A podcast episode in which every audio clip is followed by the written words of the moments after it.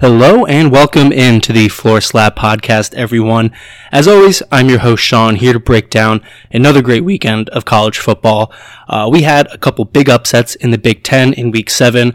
I'll recap that and all the main Big Ten action we saw last week, give you the game of the week. Um, I also have a couple thoughts on teams outside of the Big Ten. Um, have thoughts on Washington, why, despite their big win against Oregon, I have some reservations about them being a legitimate national championship contender. I'll touch on I guess try to figure out why Georgia is still the number one team in the country in the AP and coaches poll because it's still bewildering to me. And then we'll get into previewing a great week eight of action. Obviously, we have Ohio State, Penn State headlining the weekend. I'll give uh, spend some good amount of time there previewing that game, giving you the keys to both teams um, success and give you my prediction as well as my five Big Ten betting locks. So we're going to get into all the Big Ten action this weekend. Got a loaded episode ahead of ourselves. So as always, won't waste any more time. Gonna dive right into it. This is the Floor Slap Podcast.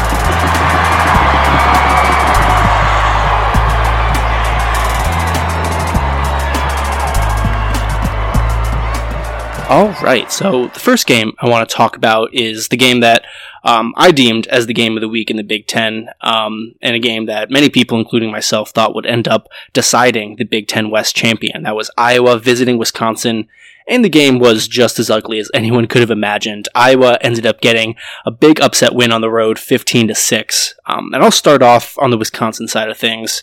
And I'll just be frank to start things off. Wisconsin probably wins this game if Tanner Mordecai doesn't get hurt in that first half. He was playing really well to start. He had a few really impressive throws, um, including a deep shot on their first drive to get him into scoring territory.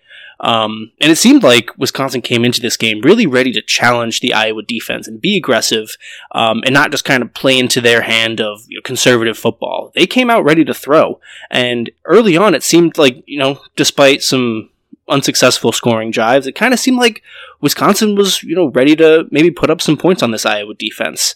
Um, but once Tanner Mordecai went out, I think they crossed the line of being aggressive to being a little bit reckless. And I think a perfect example of this was on the first drive. Um, you know, like I said, they took a deep shot on the first drive. They went forward on fourth and six and converted that. Um, and then they faced another fourth down and one. Um, so, you know, area that would uh, be a chip shot field goal. And so they decided to go for it instead of getting that easy three points. And this is a great red zone defense that Iowa was going up against.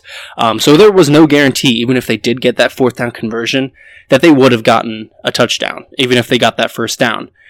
Um, and, you know, they had a great first drive uh, to start things off, and you know going into this game that points are at a premium. And, you know, I, during the game, was saying, why aren't you taking the points? Um, and they elected not to, and it backfired because Iowa turned them over and snatched momentum really early on in that game.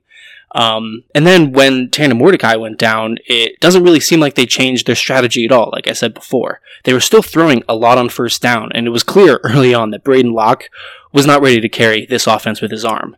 Um, and it wasn't like Wisconsin was really struggling that much to run the ball. I mean, they still ran for over 100 yards on the day, but Braylon Allen was averaging 4.8 yards per carry.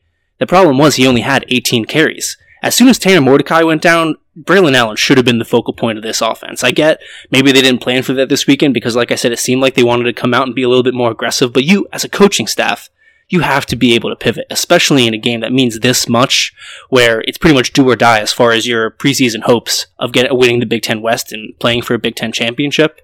Um, I don't see a reason why Bray- Braylon Allen shouldn't have hit 30 carries in that game. Um, even 35 carries. Like, it, they clearly made a decision to let Locke go. I mean, come in and pretend like he was Tanner Mordecai, drop and drop back against this Iowa defense, and that cost them the game more than anything. And like, listen, I get that Luke Fickell is trying to modernize this Wisconsin team, doing pretty much what I feel like Iowa needs to be doing, which is like open up the offense a little bit more. Um, and Fickell's trying to build them to compete for national championships, not just Big Champion, Big Ten championships, and that's a whole part of why he's instituting this change. Um, and I totally understand that, but at the same time, you don't need to make this change in one season. So if I'm a Wisconsin fan, I'm pissed at Luke Fickell and Phil Longo right now. Um, because this defense did their job. They gave up 68 yards in the second half. They forced back-to-back punts when they needed to get the ball back and go down and score. Um, but then, you know, when the offense did get the ball back, they would come out, throw the ball on first down, not do anything to get the get ahead of the chains and get the chains moving. Um, they really rarely found themselves ahead of the chains during the game after, I mean, after first down, that is. Um, and that's a big reason why they went two for 17 on third down. I mean, let me, let me say that again. Wisconsin went two for 17 on third down. And a lot of it was because of their play calling on first and second down. Their play calling put them in a lot of third and passing down situations, which, you know, with Tanner Mordecai, you have a chance of converting, but once he went down, you have Braden Locke in the game. You have virtually no chance of converting third and longs with Braden Locke against this Iowa defense. And it also seemed like the, the few number of third and shorts they managed to find themselves in were then thrown off by, by false starts and silly mistakes. Um, so it was definitely a frustrating game because it was a winnable game. Even after Tanner Mordecai went down, this game was winnable for Wisconsin. And it just seemed like they were trying way too hard to move away from what Wisconsin's identity has been for so long. And that's, you know, three yards in a cloud of dust. Follow your All American caliber running back. Um, and they didn't do that. And, you know, if I'm a Wisconsin fan, that's why I'm frustrated because this is a game you could have won and they didn't. You know, that being said, they're not out of the Big Ten West race. Um, you know, you you know, Iowa's six and one right now, despite all of their offensive woes, despite all of their injuries. You got to figure they probably have another loss or two in them coming down this stretch. Like they just aren't that much better than the rest of the Big Ten West. Um, you know, I could be wrong, but you know, they're certainly not out of the Big Ten West race. But you know, Tanner Mordecai is out for the foreseeable future, and I think Luke Fickell is going to have to prove why he was brought in here because anything under nine regular season wins seems like it's going to be a massive disappointment for this Wisconsin fan base, given the preseason expectations and given what Luke Fickell has been talking about at all, uh, all this whole season, that this Wisconsin team is talented enough to compete for championships, but they're not playing like it. So, I mean, to salvage this season, Luke Fickell is going to have to prove why they brought him here and the kind of impact he can have on this program. Um, and then shifting to Iowa, though, um, first and foremost, I'd like to apologize to Hawkeye Nation because, I mean, not really because of what I said about this offense and their coaching staff, that all still stands up, but I apologize for thinking that having the worst offense in the nation, again, um, would keep you out of the Big Ten West race. Because, you know, I talked so much in these past weeks about how important it is to find your identity and stick to that as a team. And, you know, on the Wisconsin's end, they have an identity crisis because they're trying to be something that they aren't by leaning on something that's not their, by, by leaning on something that's not their strength in throwing the ball so much. Meanwhile, Iowa knows exactly who they are. They always have, they've always had their identity. And even if part of that identity is we don't play offense, it still gets the job done. And it's still enough to go win the Big Ten West, which is, um, really what Iowa fans are hoping for. Um, you know, the defense got off to a bit of a slow start at the beginning of the season, which can be expected given the turnover they had in the back end of that defense and at linebacker. But they're back to being that same game changing, ball hawking, opportunistic defense. Um, we knew that coming in, but it's also about time that we talk about this special teams unit because the, the special teams, just as much of the defense, is keeping Iowa in games and winning them games. Um, because I think field position more than anything got Hawk, the Hawkeyes this upset. I talked about it was Wisconsin's play calling that kind of lost them the game, but it was Iowa's special teams that won them the game. Um, and honestly, I think it's about time we start talking about Iowa's punter, Tory Taylor, in the Heisman conversation. Not that he would ever really win it, and not that I would ever give him a first place vote if I first place vote if I had um, a vote in the Heisman. But I'd be willing to give him a third place vote if Iowa runs the table and goes eleven and one because he's just such a weapon. Clearly the best punter in the country, and there's not a punter in the country that means more to their team than Tory Taylor does, and. I think he's the only punter I can think of in recent history um, that is having this kind of impact on a football team. Wisconsin was pinned inside their own 10 four times on Saturday, and that includes three straight times to start the third quarter that they started inside their own 10 yard line. And that really took all the momentum away from Wisconsin, if any that they had, and gave it to Iowa, that field position advantage that they held pretty, for pretty much the entire second half. On average, Wisconsin was starting at their own 20 yard line. I mean, they were forced time and time again to go the length of the field in order to score, and Iowa's defense, you know, they gave up some yards. Wisconsin was able to move the ball with varying success throughout the game, um, but the Hawkeye defense never broke. They never let uh, Wisconsin into the end zone, and they did their job. I mean, this, don't get me wrong, this Iowa offense is still very, very bad. And, you know, I know there's kind of a, a headline going around that Iowa's college football playoff chances are still alive. And yeah, that's true. even if somehow, some way they got into the playoff, this offense would not allow them to contend with any of the real threats in this country. And frankly, I, I feel like it. I'm not reaching by saying that if if Iowa does win the Big Ten West, they're going to get waxed by whoever the Big Ten East champion is. Um, but you know, I, I think with Deacon Hill at quarterback, they really don't have a chance at upsetting that Big Ten East champion. I mean, he went 6 of 14 for 37 yards against Wisconsin. And Ohio State, Michigan, and Penn State all have much, much better defenses than Wisconsin. Um, but at the very least, this offensive line for Iowa is starting to play better. And I don't think there are many teams in college football who could lose their top two running backs and then still have a veteran like Leshon Williams to hand the ball off to. I mean, um, you know, he had that incredible 82 yard run, and even outside of that, he managed a semi respectable 3.8 yards per carry. Like he was consistently getting positive yardage for this team, and unlike Wisconsin, helping Iowa stay ahead of the chains and put them into more third and manageable situations. Um, so, you know, say what you want about their offense. I certainly have, but Iowa is built to win the Big Ten West with their defense and their special teams. And that's what Kirk Ferentz is here to do. Um, the only shame is knowing that we may never see Iowa try to really evolve this offense to become not just a Big Ten title contender, but a true national threat. And that's where I think Iowa's capable of doing. It just seems like Kirk Ferentz is, you know, sticking to his guns, and good for him because it's working. I mean, he's staring at another double-digit win season. Um, greatest coach in Iowa history. It's hard for me to sit here in my ivory tower and, um, you know, explain all the things that he's doing wrong offensively, but um, Iowa is who we thought they were. They're the best team in the Big Ten West. They control their own destiny, and I don't see a reason why they shouldn't emerge from this um, division after a big win against uh, Wisconsin. So good for Iowa. I'm sorry what I said about your offense, even though it's true, but you know, despite these offensive woes, despite being dead last in the country in total offense, they're they're in the driver's seat in the Big Ten West. So um, you know, good on them they'll they'll keep it going. Even it's ugly to watch them play, um, but at the same time, almost beautiful. It's funny. Next, I'm going to talk about the Maryland Illinois game. Illinois finally got you know their first big win of the season, 27-24. Uh, they won at Maryland on a walk-off field goal. Um, and I'll start off on the positive note with Illinois.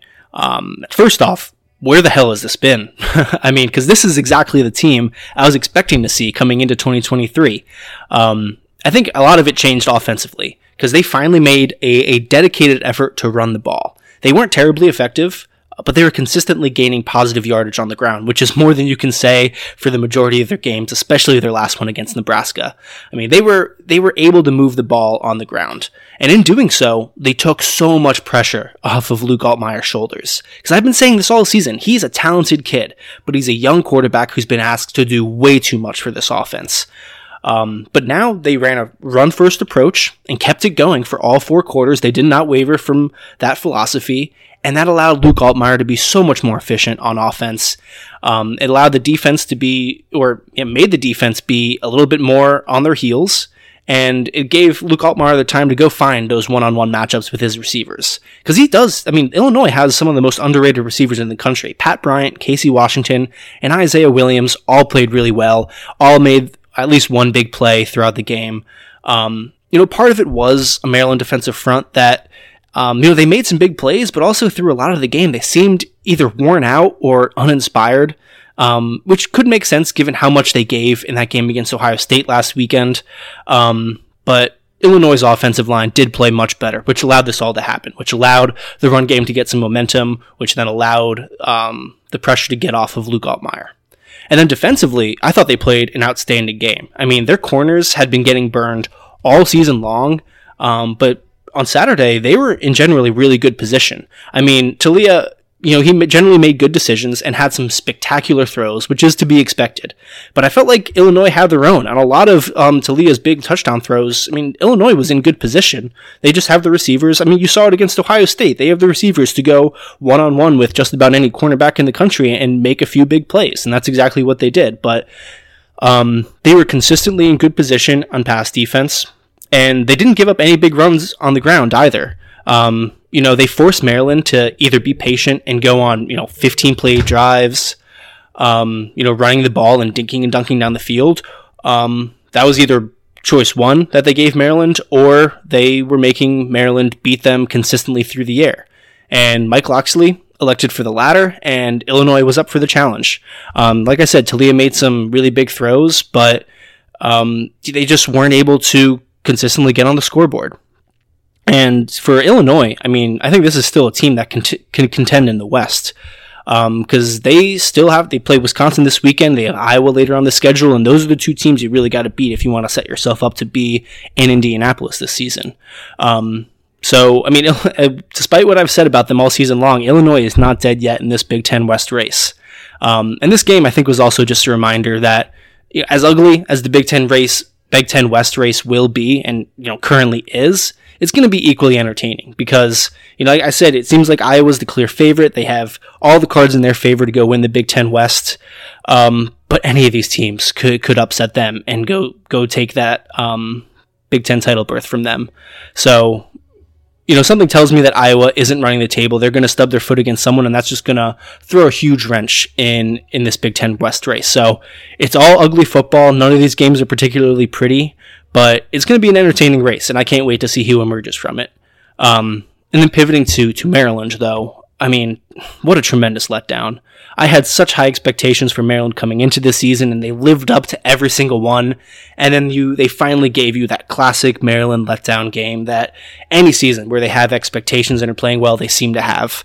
Um, and it was just, yeah, like I said, huge letdown, especially after last week. You know, they gave I feel like they gave Ohio State everything they could handle in that first half, and I feel like they gained a lot of national respect for how they challenged Ohio State. Um, but then they come out and lay an egg against what was one of the Big Ten's worst teams. Um, and I put a lot of this game on their offensive philosophy coming into the game more than anything. Like I mentioned before, um, just with them electing to let Taulia go ball out and win the game for them throwing the ball. It really seemed like they abandoned the run game early. I mean, they've been struggling to run the ball consistently all year. That's been a problem with Maryland. Um, and they weren't tremendous against Illinois for the majority of the game. They weren't, like I said, they weren't getting any huge runs. But Roman Hemby was averaging nearly six yards a carry. Um, I think this was the game to finally make a, a, dedicated effort to grind out some yards on the ground, like Illinois was doing. They made a dedicated effort to run the ball, and Maryland very well could have done the same thing with even more success than Illinois had. Um, you know, this was the game to do it and establish yourself as a more balanced offense and finally find, you know, an identity running the ball. Instead, they threw the ball 40 times to just 29 rushes. And I think that's what lost them the game. Um, you know, it wasn't like they were down by multiple possessions for a lot of the game and had to score in bunches to keep up. It's not like the game stripped forces, forced them to throw the ball so much. Maryland was within a touchdown for all but four minutes of this game. And still, they elected to not really run the ball very much. Um, like I said, Taulia made some nice plays and played pretty well. He kept them. He was really what kept him in the game. He certainly didn't lose them the game. But if I'm a Maryland fan, I, I'd like to know what the coaching staff's hesitancy is to run the ball. I mean, Roman Hemby is a great running back. He was, you know, freshman All American last year. Maryland, use him. use Roman Hemby. Um, you know, they can still have a great season ahead of them. Like uh, this, this um, this loss doesn't erase everything they've done to this point. Um, and I think if they play a complete, you know, four quarter game, mistake free game, I think they're still capable of upsetting Penn State or Michigan at home if they get a few bounces their way, probably. Um, but the problem is, I just don't think Maryland is capable of playing a complete mistake free game. Um, I think a great example of this came in the last few minutes of the first half. So, you know, as the second quarter kind of trickled down, it seemed like Maryland had seized all the momentum.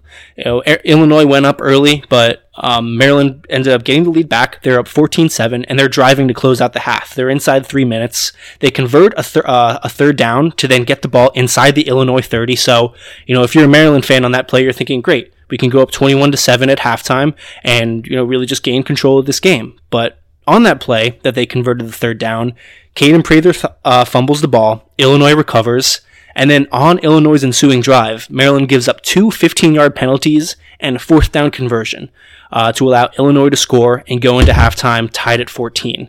And from there, Maryland never really recovered. They never got momentum back. And it was just all in all, a disappointing performance by Maryland because, you know, hats off to Illinois for coming out with a different energy, a different philosophy, and executing like the team I thought they were coming into the season. But at the same time, um, Maryland still is the better football team, the more talented roster. I thought the better coach team. Um, so it was just a disappointing performance by Maryland. Um, but at the same time, it's kind of on me for putting them on a pedestal. Uh, I, given their history, I, I shouldn't be so surprised that they would drop a game like this. So, you know, they have everything ahead of themselves. They can still hit 10 wins this season. Um, it's, granted, it's going to be a lot more difficult with this loss now, but um, just a tremendous letdown for Maryland. And I'm, I'm disappointed for their fans because I expected a lot, a lot more from Mike Locksley and this team going to talk about one last game from week seven. I know we had a few other games around the Big Ten, but like I said, loaded slate this weekend to preview. So for the sake of time, going to get right into our Big Ten game of the week from week seven. That was Michigan State on the road against Rutgers. Um, it was a sloppy, really ugly game for the majority of the game. A lot of turnovers, a lot of mistakes. It was, you know, terrible weather, torrential downpour for the majority of the game. But if you managed to somehow stick through all four quarters in that game, um, you saw a spectacular end and a great comeback from Rutgers. Uh, so really, to start, the game was really competitive from both ends. Um, Gavin Wimsatt, in particular, started off hot for Rutgers. He was 6 of 8 for 93 yards in that first quarter. Um, Michigan State was up 7 6 going into um, early in the second quarter, but then the game got sloppy really fast. Um, Rutgers, though, their defense did its job.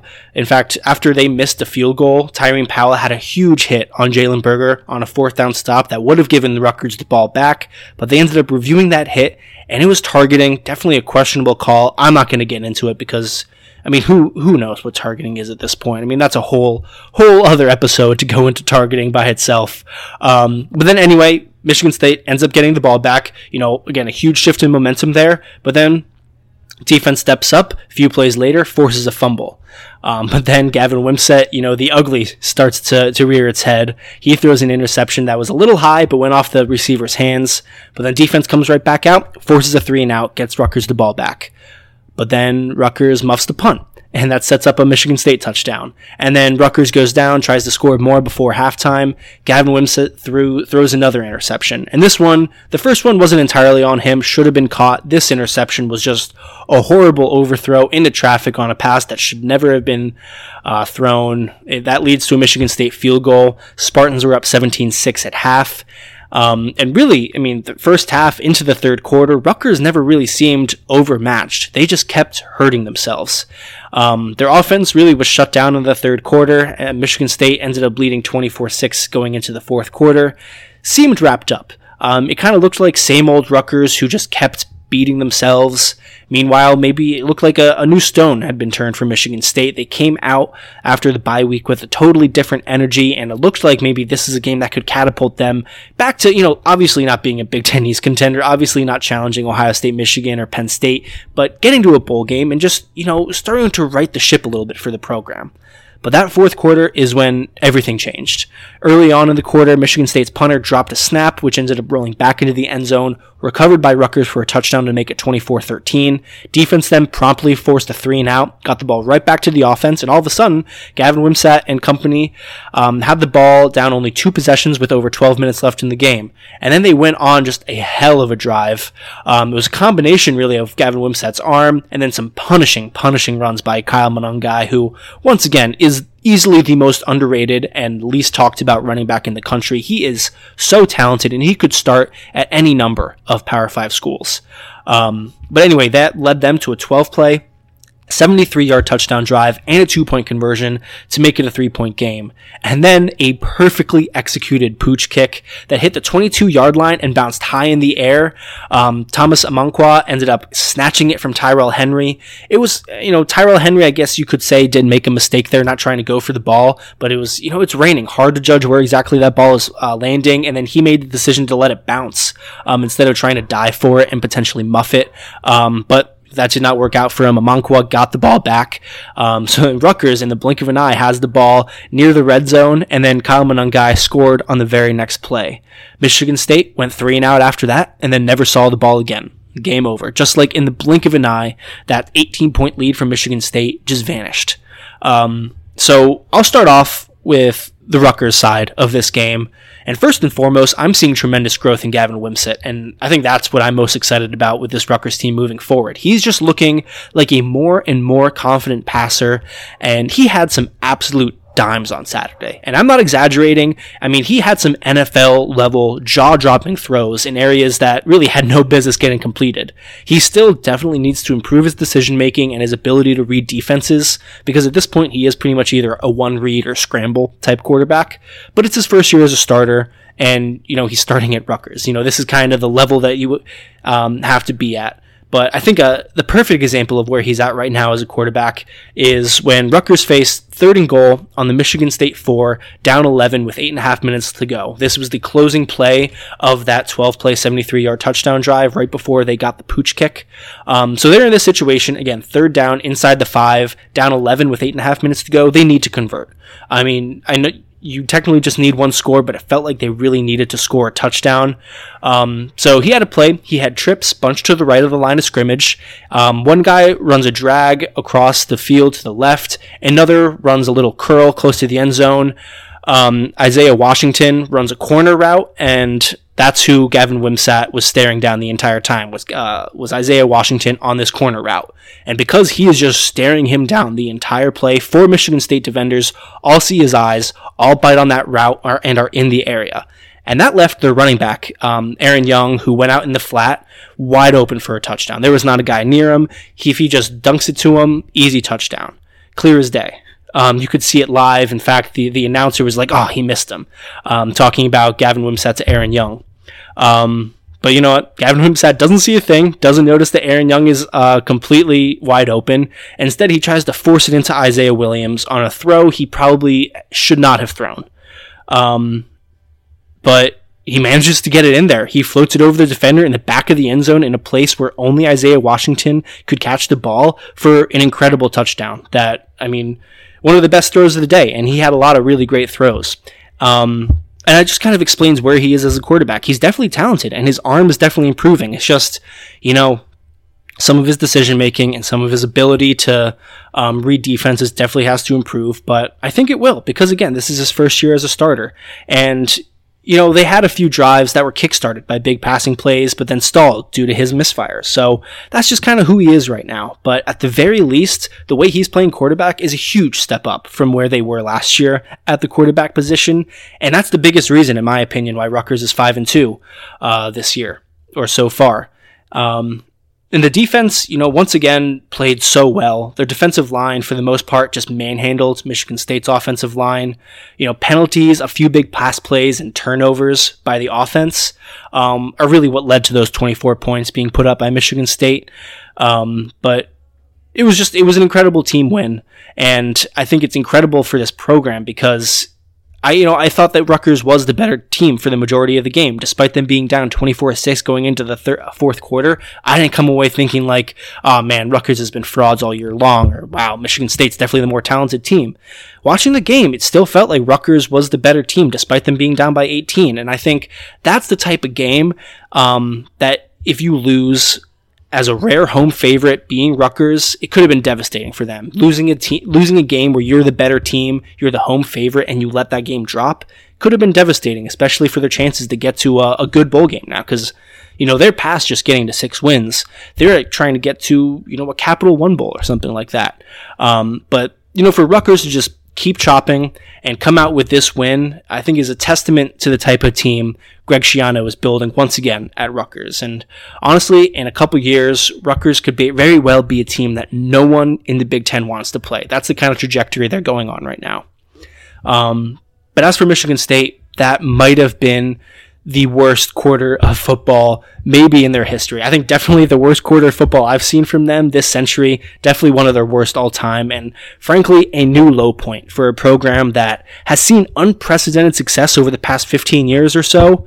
Um, and now they are really, really in the toilet. I think you know, part of it is Spartan fans, I think, have become a little bit spoiled because, you know, I think they're just kind of expecting that unsustainable success that they had under Mark Dantonio to continue into the NIL era. And I think a lot of that being Michigan State, being the little sister in their state, it's, you know, that's a lot to ask. But at the same time, Now this is just a really, really bad situation and below, really, I mean, below the reasonable expectations Michigan State fans should have for their program.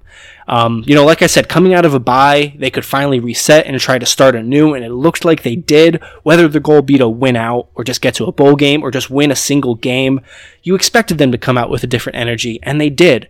Um, and also hats off to Katin Houser because he looked solid for you know at least the first uh, few quarters. He was a confident thrower, a good scrambler. You know, he wasn't quite as fast as Noah Kim, but he just seems slippier, harder to bring down.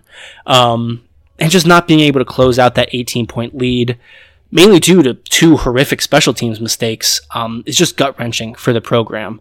And this is going to be a tough one to swallow. And what comes of it, how they play down the stretch, you know, how they show up this weekend against Michigan, it's going to speak very loudly about the kind of leadership that they have in that program. Um, but talking about Michigan State and Rutgers in this game, I thought it was kind of funny because I think this game was a, a, perfect summary of where these two teams are headed, and it's almost like two ships passing in the night because Rutgers is an ascending program right now, and they have a very optimistic future. You know, seven, maybe even eight win- wins are in their sights this year, and I think that gives them momentum heading into a gauntlet of schedule over the next few years. You obviously can't expect them to make a bowl game every single year in this next five year stretch where they're playing some of the best teams in college football, but you figure Greg Schiano sticks around, continues this rebuild. If Rutgers can start owning New Jersey in recruiting, which is a very underrated state as far as talent goes, um, and this is a big ask, you know, Rutgers to start keeping all the New Jersey talent in state. But if they're if they're able to do that, I don't think. I mean, I think there is very good reason to believe that they can become what Michigan State has been in the past couple decades. You know, a perpetual bowl team with varying success. You know, they'll have the occasional sub 500 year, but also the occasional Cinderella year who crashes the playoff, contends through the Big 12, Big 10, who, you know, with the playoff expanded to 12 teams is definitely a much easier ask for them. And then, meanwhile, there is Michigan State, who is on just a downward spiral. They absolutely need to get this next hire right, or they will risk becoming what Rutgers has been for so long. Um, just a laughing stock, an easy win for everyone on the Big Ten schedule, and really the bottom feeder of the Big Ten. So, I mean, they are in a very precarious place right now. Meanwhile, Rutgers is, is an ascending program who I think has a very optimistic future, even in this new NIL era with the expanded Big Ten. Uh, if you're a Rutgers fan, it's a really good time to be a Rutgers fan. So, I mean, hats off to them for that comeback, and Michigan State fans. I, I can't I can't say anything else, but I'm sorry. That must have been a tough game to get through. Um, and now you get Michigan coming up. It's not going to get much easier. So, um, I guess all you can do right now is look towards the off season, and like I've said so many times, just pray that you get this next hire right. So again, for the sake of time, I'm gonna skip the Big Ten helmet stickers this week, um, just so we can get into some stuff that I think you guys will much prefer hearing and keeping it within a reasonable time. And the first thing I want to talk about, moving outside the Big Ten, is Washington. Um, you know, they faced their first real test of the season against Oregon. Everyone knew that they were good, and this win only confirms that they are legitimate national championship contenders. Um, just, I mean, Michael Penix is just playing at an unbelievable level right now. Um, and I'm as big of a fan of Michael Penix as I am any player in college football. He is so fun to watch and such an easy guy to root for. However, I have noticed some tendencies about this team that are making me a little bit uneasy about their ability to actually win a national championship. And the first one is the lack of a run game. And listen, I'm not recommending that they don't let Michael Penix go sling it. They easily have the most electric offense in college football right now, and letting Michael Penix throw it 40 plus times a game is 99 times out of 100 going to be a recipe for massive success offensively. But at some point in their path to a championship, whether it be during the regular season, the Pac 12 championship, the playoff, um, you know, when they play the best teams in college football on their route to a championship and they play the best defenses in the country, you gotta figure at some point everything in the past game won't quite click. You know, whether it's a few turnovers, maybe they just start slow, maybe they get out to a big lead and then they try to keep the pedal to the metal, but they misfire, go three and out a couple times, don't burn any clock and allow their opponent to get back in the game. Whatever it is, whatever situation it is, um, there will be situations in the future where it will be useful to know that you can go run the ball. You can run the ball effectively even when the defense knows it's coming. And I just don't see that from Washington. I mean, they're barely averaging over 100 yards per game on the ground, which, you know, as a reminder for college football is low. I know in the NFL, averaging over 100 yards per game, that's pretty good. But, um, no, they're in, you know, bottom half of college football and they're 48th in the country in yards per carry. So it just makes me concerned that should they be in a position where it's optimal to run the ball, where it's in their best interest to burn some clock and gain some tough yardage on the ground, um, I'm concerned because I'm not sure they can do it. Whether when if that situation ari- arises, um, you know, Oregon, for example, they have a very very balanced offense. If they need to run the ball, I know they can. Washington, I can't say that about. And so, I mean, that's definitely a concern of mine moving forward. And second, my, my second concern of theirs is the sloppy tackling that I noticed throughout the game. I mean, it happened on both sides, but mainly Washington. I mean, there were a lot of times where Ducks were just bouncing off three, four, even five defenders. And, you know, granted, they got some great skill position players. I mean, those are hard guys to tackle, but it was a lot of shouldering, a lot of just poor form. It was a lot of just like bad tackling on Washington's part. And like I said, they're bouncing off three, four defenders and gaining another 5, 10, 25 yards because of it. And you look at the great defenses in college football this year, like Michigan, Penn State, and Ohio State, and you look in the years past at the great defenses that we've seen, like Georgia last year. And if there's one te- one thing that none of those teams are, it's a poor tackling team. I mean, those are all sure tackling defenses, and that's kind of what you need when you get into the playoff and you're going up against offenses that can score with you. Um, so those are two big concerns I have. And, you know, I've also seen comparisons about this Washington team to 2019 LSU. And I just have to say that that's crossing the line, and that is borderline sacrilegious. I mean, listen, I love this Washington team. I love Michael Penix. I love watching them play, and I really hope to see them emerge from the Pac 12. Um, but let's not forget that LSU team was more than just uh, Joe Burrow, Ja'Marr Chase, and Justin Jefferson. You know, remember they did have Clyde Edwards-Helaire, and he had a huge season that year. And, you know, he played so well that he fooled Kansas City into spending a first round pick on him. And even the defense, you know, they had guys like Patrick Queen, Derek Stingley, uh, Grant Delpit at safety. I mean, that LSU team had 14 players drafted in the 2020 draft. That was a record for any school in any draft. And listen, Michael Penix is special, and if you want to name him and his receivers in the same breath as Burrow and his rec- receivers, you probably can. I don't have a problem with that, but that LSU team was so much more than just Joe Burrow, Justin Jefferson, and Ja'Marr Chase. This Washington roster is not going to have 14 NFL draft picks in this upcoming draft. I mean, this is just not 2019 LSU. Um, LSU, I mean, that LSU team didn't play in a game as close as Washington, Oregon was. And I think you line up Washington versus Oregon 10 times, I think they go 5 and 5. And the home team probably wins every game. Um, but you remember, LSU blew out just about every team they played. Um, so, I, like I said, love Washington. This is not 2019 LSU, though. Um, but you know, as I'm going through these concerns I have for Washington, I am just playing devil's advocate. And I'm just saying, if they are going to lose a game, it's going to be one of those two reasons either their lack of a run game or their sloppy tackling.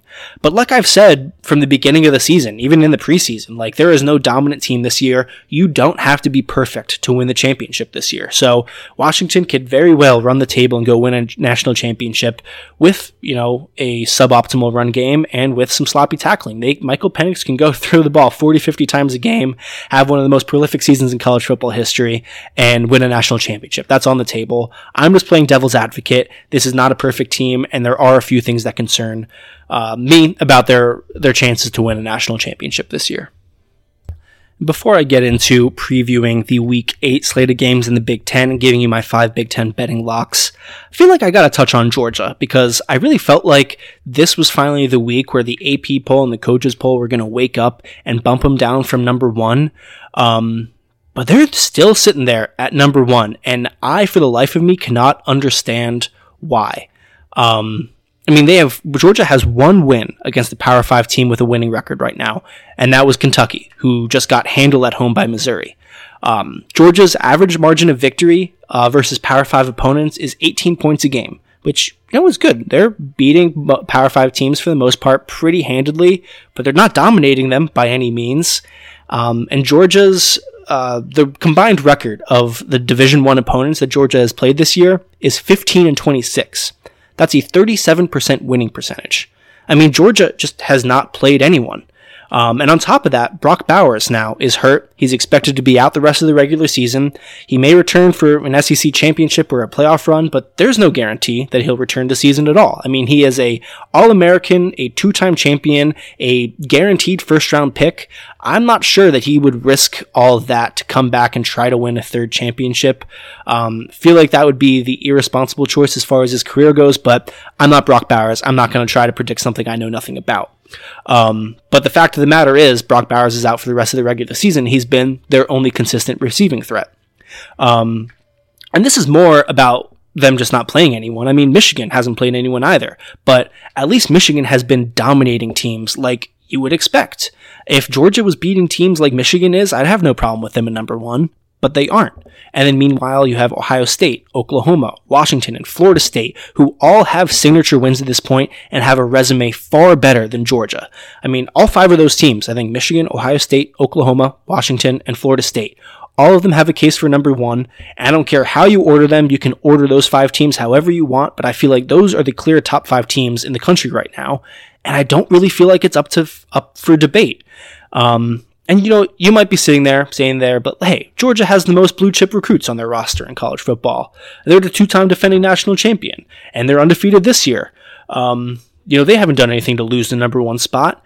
And I just think, you know, ranking teams based off of last year's results and, and how teams recruit is fine when you're putting together a preseason poll. I mean, because how else are you supposed to project who's going to be good this year? You look at recruiting and you look at last year's results. But we're over halfway through the season now.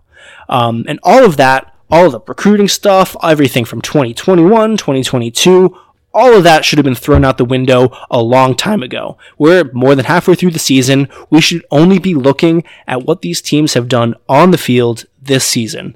Um, and I just, I can't believe that needs to be said. But the only explanation for why Georgia is you know, not only number one in the country right now, but still receiving 43 first place votes in the AP poll. That's more than two thirds of the votes.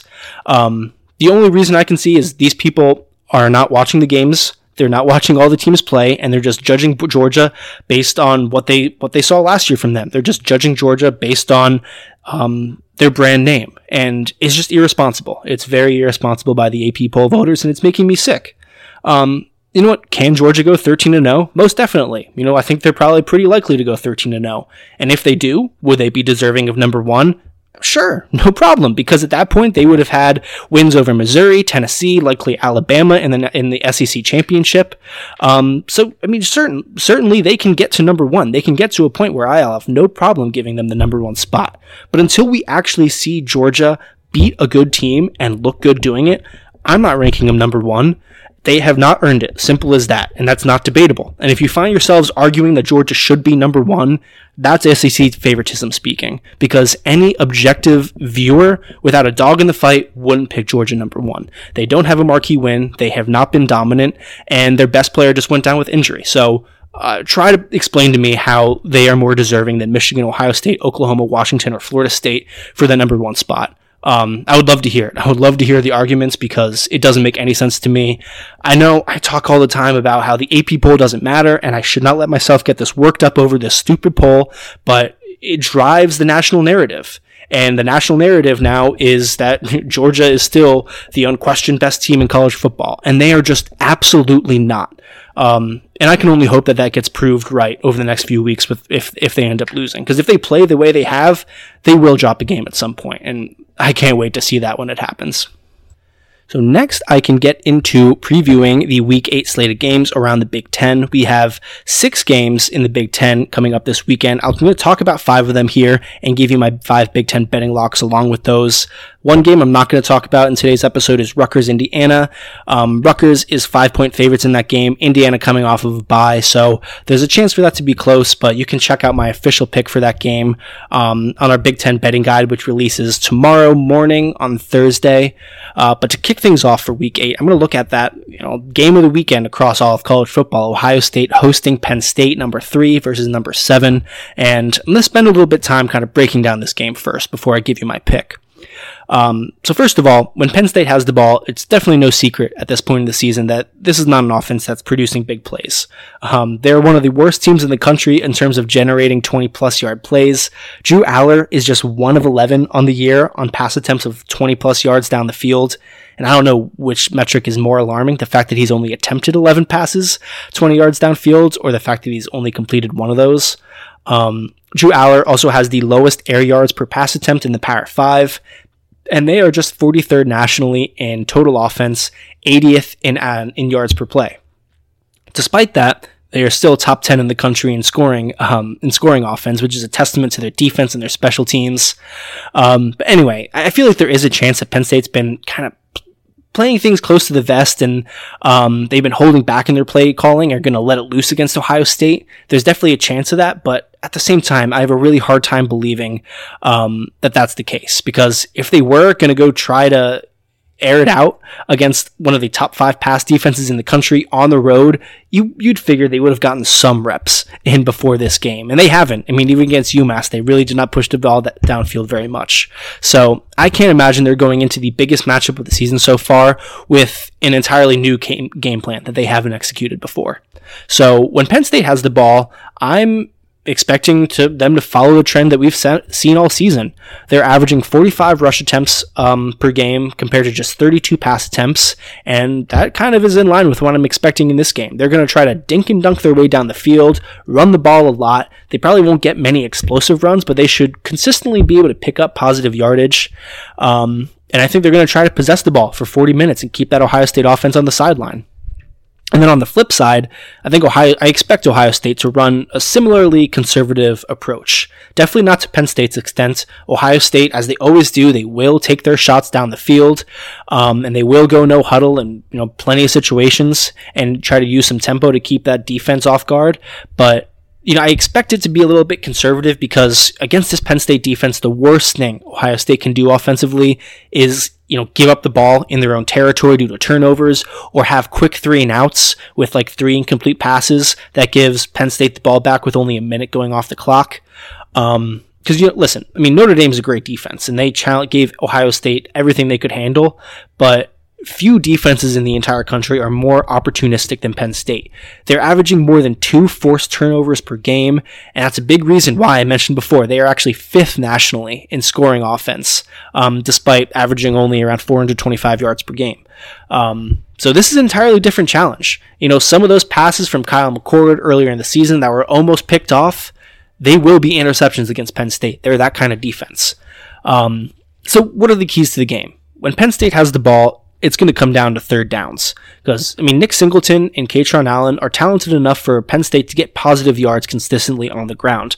Like I said, I don't expect this offensive line to produce huge holes um, and allow Nick Singleton and Kaytron Allen break off 15, 20 yard runs. And I don't expect this offensive line to really get a push um, like we saw Notre Dame do um, in the second half against Ohio State, because Ohio State has, in my opinion, the toughest interior defensive line in the entire country, and their safeties are as good as any in run support.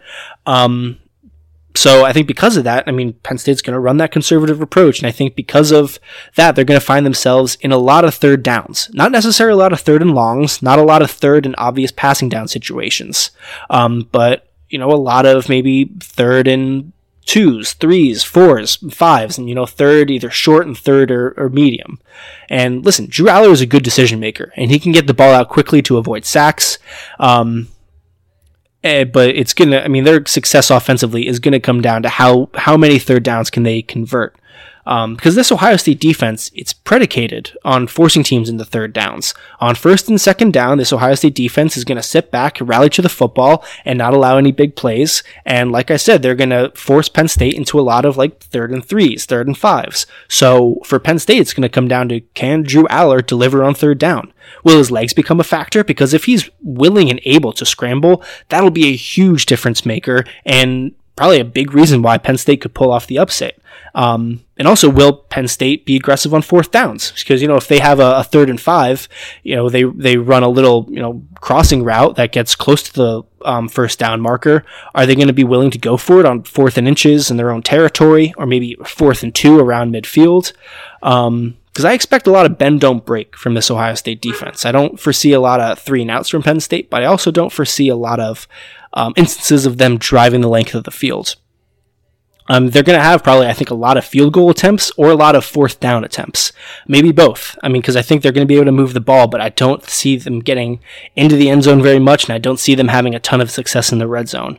Um, so when Penn State has the ball, it's going to come down to third and fourth down. How many can they convert? Because if they're converting third down at over 50%, there's a really, really good chance Penn State wins this game. But if uh, if Ohio State wins the battle on third down and um, forces them into fourth downs that Penn State is not willing to go for, um, just more opportunities for that Ohio State offense and could very well um, make this an Ohio State blowout. And then on the flip side, when Ohio State um, has the ball, I think their success is going to be predicated on the run game. You know, how much of this run game can help take the pressure off of Kyle McCord's shoulders. Um, because listen, Ohio State's going to get some big plays in the passing game. That's a given. But if they are stonewalled in the run game like they were against Maryland and forced into a lot of third and longs, they're not going to be converting a whole lot of those against this Penn State defense. Um, you know, so if they're forced to abandon the run game and have Kyle McCord throw the ball 40 plus times, I'm sure we're going to see some turnovers from this offense that we have not seen so far this season. Um, and that's how Penn State's been able to put up so many points is forcing those turnovers. So if Ohio State can't run the ball, the likelihood that they turn the ball over is skyrockets. So it's all going to come down to this offensive line and their run blocking and how they, you know, form an edge in this run game.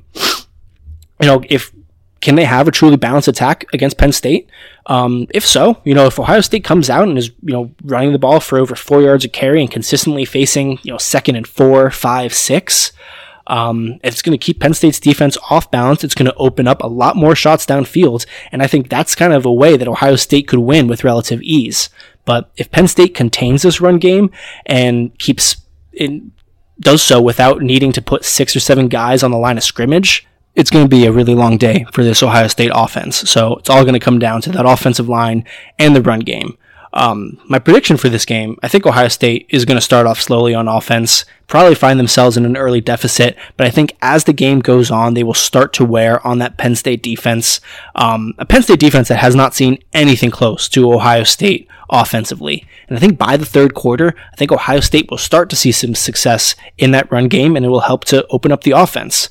Um, and I think there will come a point in the game where they get into a rhythm and it becomes apparent that Penn State needs to go on a couple touchdown drives, maybe the length of the field.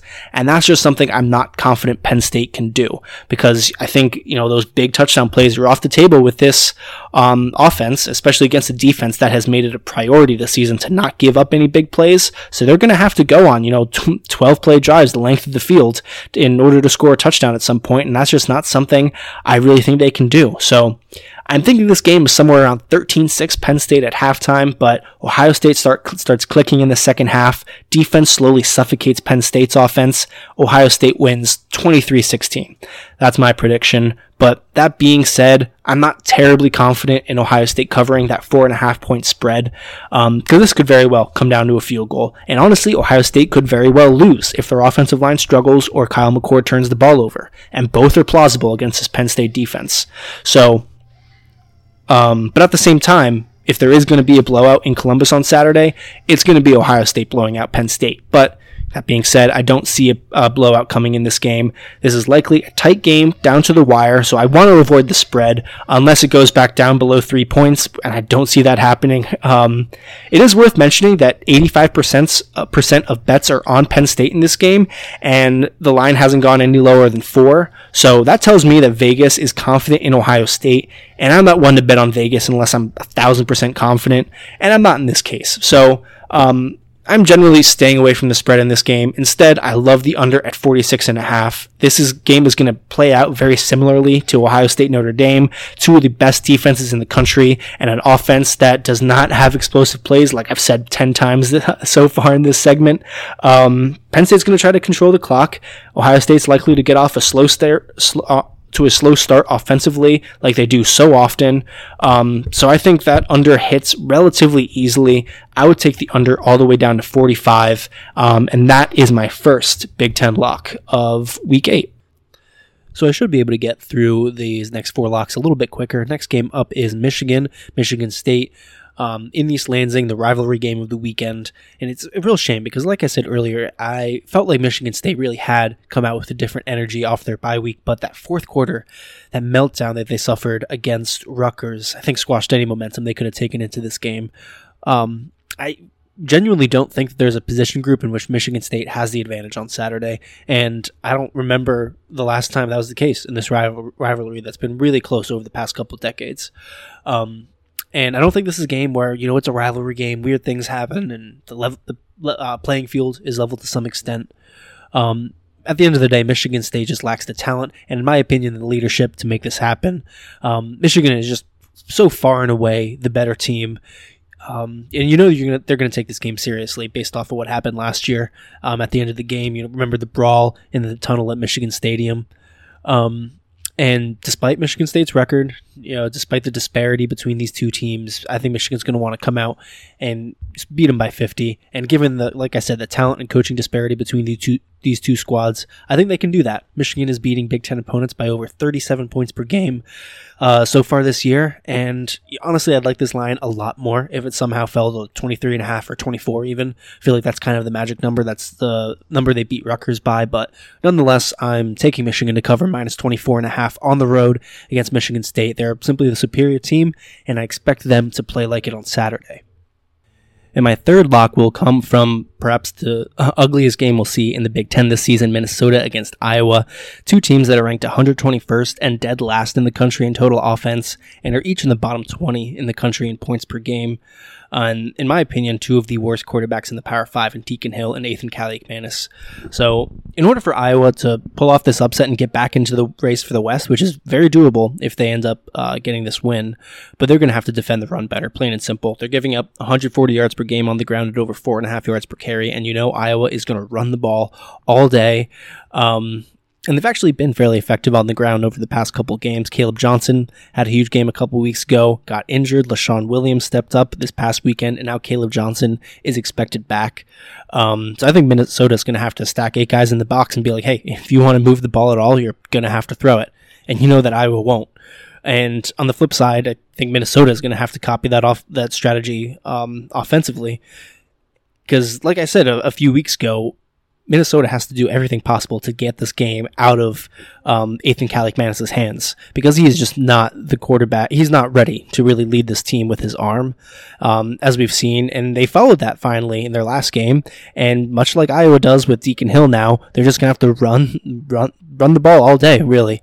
Um, this isn't the game to come out and try anything fancy or you know take some big shots. They have to be conservative, try to win the field position battle, which is a big test against Iowa, and just hope that Iowa's the ones that make the mistakes on offense, not you. Um, so Iowa's a three and a half point favorite in this game. Line hasn't moved much at all this week. And I would honestly take that if Iowa falls to two and a half, but I don't foresee much movement. And, you know, we saw how Illinois seemed to turn it around after a long week and look like a different team. So maybe Minnesota can do the same thing coming off the bye. I would not put that past them. And you know, this Iowa team is def- definitely vulnerable. So for that reason, I'm staying away from the spread unless it drops. Um, instead, I'm going to go with the under, even though it's at an abysmal 32 and a half. Last week, Iowa, Wisconsin, that total was at uh, 24, uh, 24 points. Um, so even without Tanner Mordecai, Minnesota's offense is worse than Wisconsin. And the only way this overhits is if the Gophers come out soft on defense and allow Iowa to run the ball over, all over them. And this could be a game where Iowa scores like 24 plus points. And that would put that over under at risk. But that's really the only scenario I see in my mind that this could get over 32 and a half. And I think the safe bet would be both offenses str- struggle to score and this game ends in like the 12 to 6 range. Um, and that's you know one score versus the other, not the total. So I could see uh, Iowa winning like twelve to nine, 12 to six, something like that. Um, so I'm definitely confident in the under there. My third lock comes from the revenge game of the weekend. Um, Illinois taking on Bret Bielema's old squad, Wisconsin. And like I said, Illinois was a different team this past Saturday, and I think that's the team we're going to see moving forward. Meanwhile, Wisconsin's at a crossroads coming off that ugly loss against Iowa um, and having to go to battle with the unproven Braedyn Locke at quarterback, and he didn't do a whole lot on Saturday to inspire much confidence. And you know the secret with Wisconsin at this point: if they run the ball, if they can run the ball, they're going to win. If you you can stop it, you have a really good chance of beating them because they're averaging less than 100 yards per game in their two losses. And I think Bret Bielema is going to let this defensive front loose and do anything possible to try to make Braedyn Locke beat them with his with their arm. And based off what I saw against Iowa, this coaching staff is going to be willing to let Braedyn Locke throw the ball, and I think that's could mean Wisconsin turns the ball over a bit. Um, Illinois' linebackers, you know, Dylan Rosiek and Seth Coleman, they're finally coming on strong, and Keith Randolph, who was a surprise scratch last week, there's optimism he's going to return to action, and I'm just not sure that this Wisconsin offensive line is really capable of carving paths for Braylon Allen when there's no real threat of the passing game. Um, so I like Illinois to cover at plus two and a half. Um, I might even end up picking them to pull off the upset at home. Bret Bielema definitely wants to win this game, and Illinois has so much as much momentum as they've had all season long, and Wisconsin's kind of dead in the mud right now. It feels like so. I feel like they'll be juiced and ready to go for this game, and I can't necessarily say the same thing about Wisconsin. So I'm going to go with Illinois to cover plus two and a half against Wisconsin. And my fifth and final lock, I might have said my last one was my third. That was my fourth. This is my final one. It's going to come from Northwestern versus, versus Nebraska. Not a game that many people expected to have any really Big Ten West implications coming into the year. But I mean, we're more than halfway through the season and every team is still very much in the thick of the race. Um, so every Big Ten West matchup at this point is going to affect who wins that uh, division. And this is a tricky one to pick because I definitely love the direction Nebraska's heading in. Their win against Illinois last week was huge. They're trending in the right direction, and I look at their schedule and I think a seven and five season is very possible. Uh, that being said, I just don't think this is a team either talent wise or scheme wise that's really capable of blowing teams out at this point because they're susceptible to turnovers. They run the ball into the ground, which means, you know, not a, a lot of opportunities for big plays and putting up a lot of points, and they're starting to get a little beat up on both sides of the ball with injuries. For Northwestern, you know, none of their wins have been pretty, but this is a scrappy team. They've come back from a huge deficit before. They're even if Nebraska jumps out to an early lead, you know Northwestern's going to keep fighting. Ben Bryant, their quarterback, has played better in the past three weeks, and he's helped this offense open up a little bit. So I think the key for Northwestern, as much as Nebraska likes to run the ball, Northwestern is going to have to eat up some clock and limit possessions in this game as much as possible. And, you know, they don't have to score on every drive, but I think they just need to get a first down or two and keep the defense rested, keep them off the field, try to pin Nebraska deep, and then win that field position battle and make Nebraska go the length of the field. Um, I think Northwestern coming off a bye can keep this close. I'd wait until closer to game time with this line because I have a feeling it's going to go up as people um, bet on Nebraska because that's the way the the money is trending right now. Um, so if I can somehow get that line up to plus 13, I would definitely jump on it. But either way, I'm taking Northwestern to cover. Um, not because I don't believe in the trajectory of this Nebraska team, but I just don't think that there is much disparity between any of the teams in the Big Ten West right now. So honestly, I would take um, anyone at nearly a two touchdown underdog um, in the Big Ten West. And that'll do it on this week's episode of the Floor Slap Podcast. As always, really appreciate anyone and everyone that's listening along. Hope you have a great rest of the week and have an opportunity to sit back and enjoy another great Saturday of college football. We only have so many more, so make sure you cherish each and every one. Follow us on Twitter at the Floor Slap and go to our website, thefloorslap.com, for more articles and content. As always, I've been your host, Sean. Have a great week, and I will catch you here next time.